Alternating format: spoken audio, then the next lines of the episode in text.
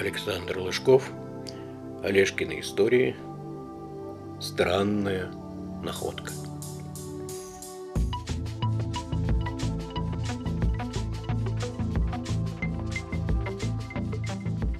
Олежка ковыряется палкой в песочной яме. Ему хочется знать, на какую глубину уходит в ней песок. Вопрос глубины почему-то всегда его волнует. Особенно он любит, надев сапоги, измерять глубину воды в лужах и отыскивать там самое глубокое место. Часто это заканчивается тем, что вода переливается через край сапога и приходится разуваться и сливать ее, чтобы не хлюпало. Но это его не останавливает.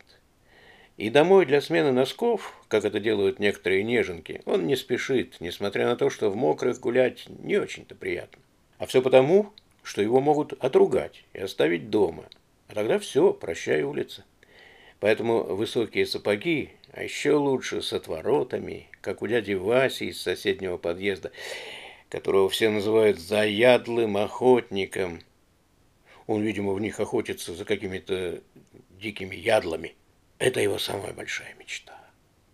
Если не считать велосипед с трещоткой, которая нужна, чтобы не крутить педали все время. Яма, в которую он копается, это вовсе не песочница. Это специальное место для прыжков. И песок здесь, наверное, для того, чтобы ноги не отбивать, когда высоко подпрыгиваешь.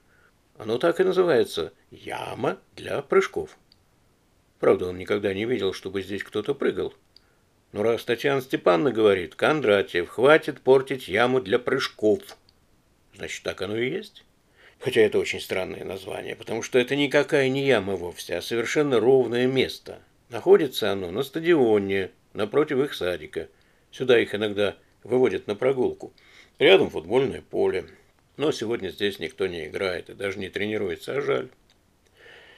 Ему всегда интересно наблюдать, как футболисты гоняют по полю мяч и громко выкрикивают при этом разные слова. «Дай пас!» – требует один, и Олежка понимает, что это он таким необычным способом просит у товарища мяч. Он сказал бы просто «дай мяч». Так ведь нет, мудрит. А, наверное, хочет обмануть противника. А тот ему в ответ «не дам, ты все время во все пасешься». То, что он имеет в виду офсайд, Олежка поймет гораздо позже, но пока он без труда догадывается, что речь идет о таком сорте густой травы, которая идет на корм лошадям, и в которой мяч точно может застрять. Поэтому и правильно, что не дает, хотя где он там овес увидел, трава как трава. Некоторые слова он и вовсе не понимает. Те, что футболисты часто выкрикивают после столкновений или после ударов мимо ворот – когда Олежка вырастет и будет играть в футбол, в чем он нисколько не сомневается, он уж точно не промахнется с такого близкого расстояния. За игрой обычно следит судья в полосатой футболке, вроде их знакомого дяди Саши. Когда он со своей женой приходит к ним в гости, Олежка часто слышит, как тот долго и с удовольствием рассказывает о прошедшем накануне матче. Это его любимая тема, и рассуждает он с большим знанием дела. Но здесь, на этом поле, Олежка его никогда не видел. Наверное, он довольно известный судья.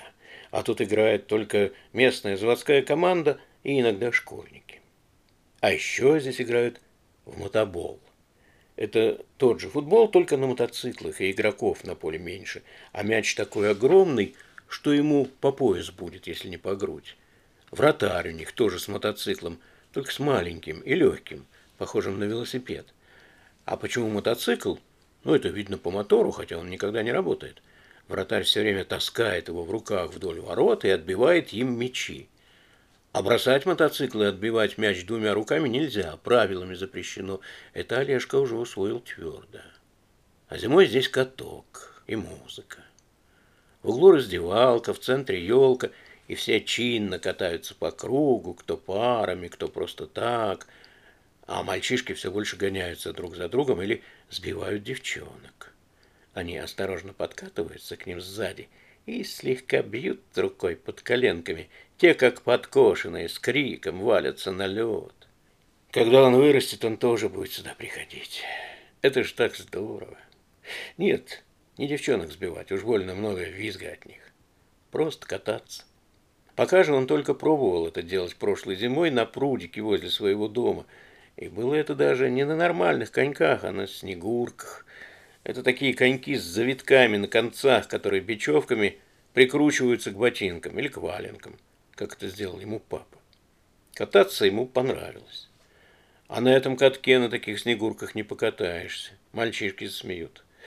Да он еще и толком-то держаться на них не умеет. Олежка разрывает песок на приличную глубину, но дна все нет. Внезапно палка натыкается на что-то твердое. Может, это камень? Он делает ямку пошире, на дне появляется что-то круглое и, судя по ржавчине, металлическое. Наверное, кусок трубы. Он поддевает его палкой и выуживает на поверхность довольно странный предмет. С небольшую грушу, тяжелый и широкие его основания, но постепенно сужается кверху. Если бы Олежка знал название геометрических фигур, то сравнил бы его с усеченным конусом.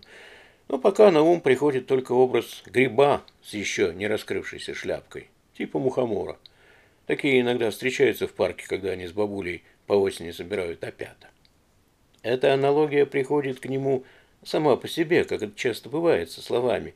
Увидев что-нибудь незнакомое, он тут же сравнивает это с уже известным, потому как суть у многих разных вещей довольно схожая, если не одна и та же. Просто она с виду немного другая и спрятана от разных умников, которые все время изобретают что-то новенькое и важничают при этом. А нужно всего-навсего правильно разглядеть ее.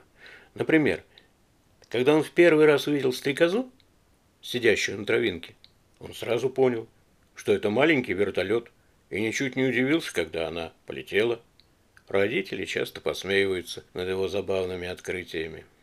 Сверху шляпка у этого мухомора аккуратно так срезана, словно каким-то не очень опытным грибником для пробы, а внизу торчит короткая толстая ножка с бороздками. Такие делают, чтобы что-нибудь прикручивать друг к другу. Верхний срез мухомора внутри полый – и сплошь забит ссохшейся глиной. Надо бы очистить и посмотреть, что там внутри.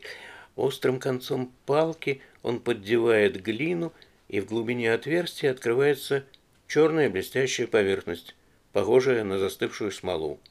Ему хочется расковырять и ее, но смола достаточно прочная, и даже гвоздь, который он подбирает рядом с ямой, тоже не способен этого сделать. Может попробовать постучать по наконечнику камнем, чтобы расколоть черную пробку или выбить ее из отверстия. Наверняка там внутри кроется самое интересное. Поисках подходящего булыжника он оглядывается по сторонам, но тут что-то останавливает его. Мухоморы – грибы вредные и опасные. Всплывают в его памяти слова бабули. Пожалуй, лучше держаться от этой находки подальше. Подойдя к забору, он просовывает руку в широкую щель и бросает странный предмет в кусты. Через несколько дней он слышит, как отец, вернувшийся с утренней пробежки, возбужденно рассказывает маме, что в парке рядом со стадионом он нашел взрыватель от снаряда. В чем в чем, а в таких вещах он прекрасно разбирается. На войне он был артиллеристом – Отец не на шутку встревожен, ведь туда часто выводят на прогулку их детей. И слава богу, что никто не наткнулся на него, иначе могла бы случиться большая беда. Олежку посещает внезапная догадка, ведь речь идет ни о чем ином, как о давишнем мухоморе. По его спине пробегает холодок. Он потрясен. Он первый раз в своей жизни – вдруг осознает, что жизнь – вещь хрупкая и конечная. Из оцепенения его выводит голос матери. «Ну что ты там сидишь? Одевайся быстрее, я на работу опаздываю». Какая работа? О чем она говорит? Разве она не слышит, как звук тикающих часов вдруг заполнил собой все помещение комнаты и отчетливо отдается у него в ушах? Это не часы. Это самая настоящая часовая мина. И когда-нибудь она обязательно взорвет.